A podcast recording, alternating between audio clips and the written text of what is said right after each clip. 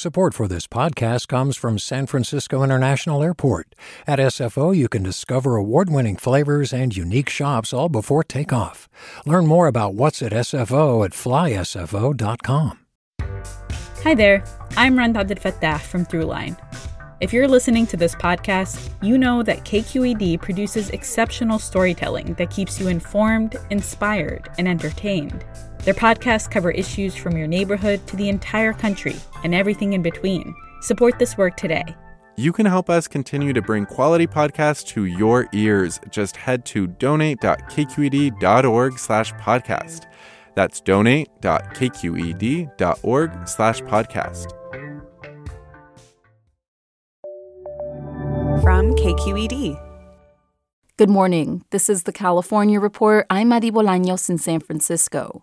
Los Angeles County Sheriff Alex Villanueva has lost his reelection bid to his opponent Robert Luna, who continued to hold a commanding lead as the vote count continued. My California Report colleague Saul Gonzalez tells us more about the defeated incumbent. Saul? During his four years serving as sheriff of Los Angeles County, Alex Villanueva became synonymous with controversy and turmoil. His critics accused Villanueva of having an authoritarian streak and engaging in a pattern of unconstitutional policing that turned a blind eye to excessive use of force by deputies. He was also accused of encouraging a lack of accountability and transparency in department operations. Villanueva also had a rotten relationship with LA County supervisors and the commission charged with civilian oversight of the sheriff's department. That culminated in Villanueva opening up investigations into people he perceived as political enemies. In his concession speech, Villanueva portrayed himself as the victim of a sustained smear campaign, both by the press and LA County's political establishment. The incoming sheriff, Robert Luna, was chief of the Long Beach Police Department for seven years before his retirement last year. Luna promises a more collaborative and open leadership style when he's sworn into office and a lot less drama. Madi? Thanks, Saul. As votes continue to be tallied, it's looking like Californians are on track to elect the most diverse legislature in state history. CalMatters' Ariel Gans has the details. We know at least 43 female candidates out of 120 are on track for election. That's a state record already, but as many as 52 female candidates could take office once all the votes are counted. Eight LGBTQ candidates are also on track for election. And if that happens, California will be the first state to achieve proportional LGBTQ representation in its legislature. So it'll be interesting to see how having a more representative government will translate to policy in Sacramento. That's Cal Matters' Ariel Gans. You can find more on this story at calmatters.org. Hi, I'm Sasha Khokha, host of the California Report magazine. Every week, we bring you stories about what connects us in the giant, diverse Golden State. Because what happens in California changes the world. I love this place. We were once seen as like the place to be, California. The land of milk and honey. That's where you go to Sunshine State, but we just have challenges right now. KQED's California Report magazine. New episodes drop every Friday, wherever you get your podcasts. Hey there, this is Brittany Luce from NPR's It's Been a Minute. KQED's podcasts like The Bay, Bay Curious, Mindshift, Right Nowish, and more all tell the stories of the Bay and beyond with reliable, human centered journalism. They aim to inspire, make you think, entertain, and expand your understanding of the place you call home. Here's how you can support podcasting at KQED. Showing your support is easy, and you can join Brittany in supporting KQED Podcast too at donate.kqed.org slash podcast. That's donate.kqed.org slash podcast. So maybe you've seen the protests that erupt sometimes outside a new coffee shop or upscale restaurant in a transitional neighborhood. Well, activists in Los Angeles say they've noticed a pattern. When a restaurant offering, say, $30 entrees opens in a working class neighborhood, rents start to rise faster, there are more evictions, and longtime locals are forced to leave. Some restaurants are now trying hard to limit their impact on gentrification. But is it enough? Or will their presence always be problematic? KCRW's Megan Jamerson takes the story from here.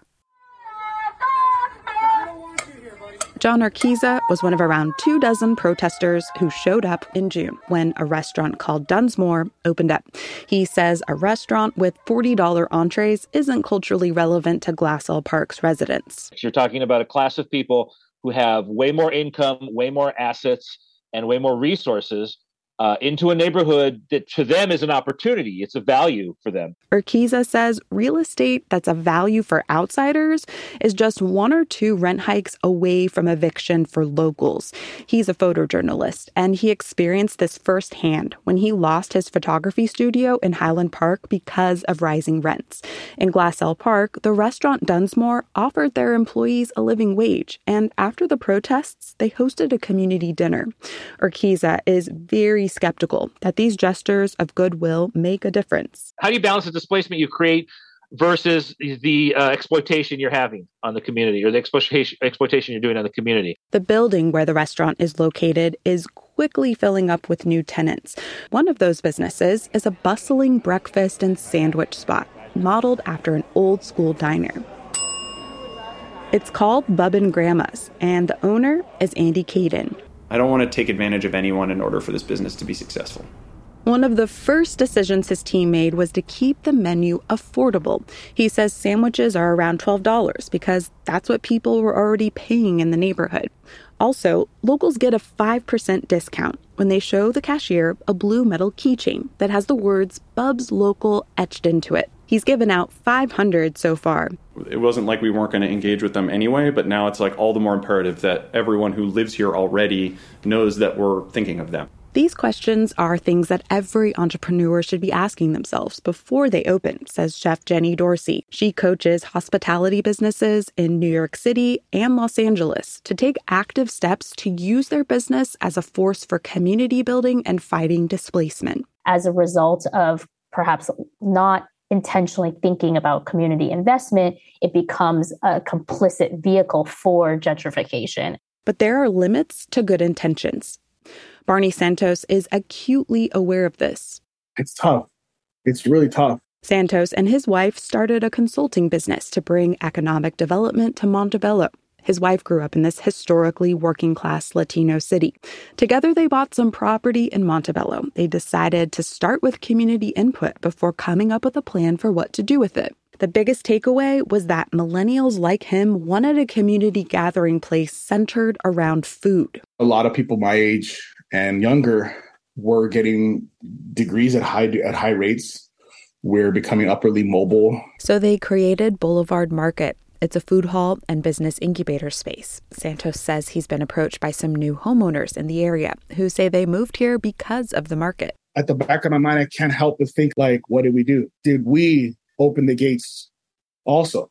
As intentional and as responsible as we are, are we also contributing? Restaurants can stand fully with the community, but it will take more than that to stop gentrification, says Jenny Dorsey. Hospitality business owners are not going to fix gentrification. Like it would be great if they could, you know, but that's just not how it works. Instead, she says restaurant owners could do a lot to create systemic change. If they hire locally, one place to start is working with the local tenants union. There, business owners can help keep the workers they employ in the neighborhood. For the California Report, I'm Megan Jamerson.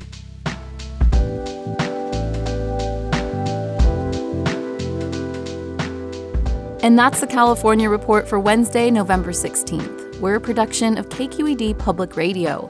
I'm your host, Madi Bolaños. Thanks for listening.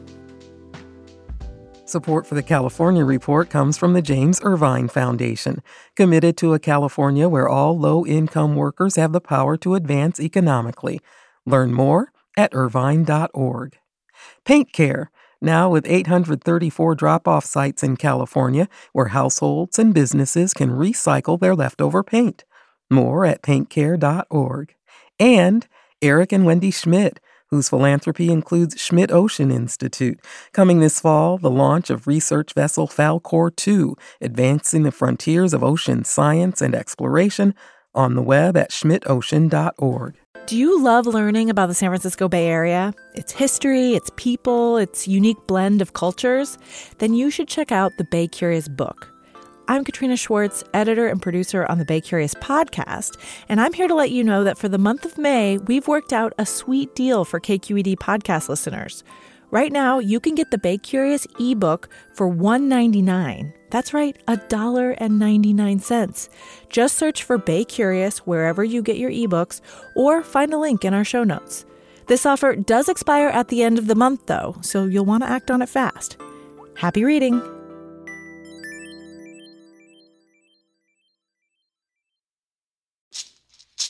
Hey, it's Glynn Washington from Snap Judgment. And if you love what you're hearing, and I know you love what you're hearing, please consider becoming a KQED member.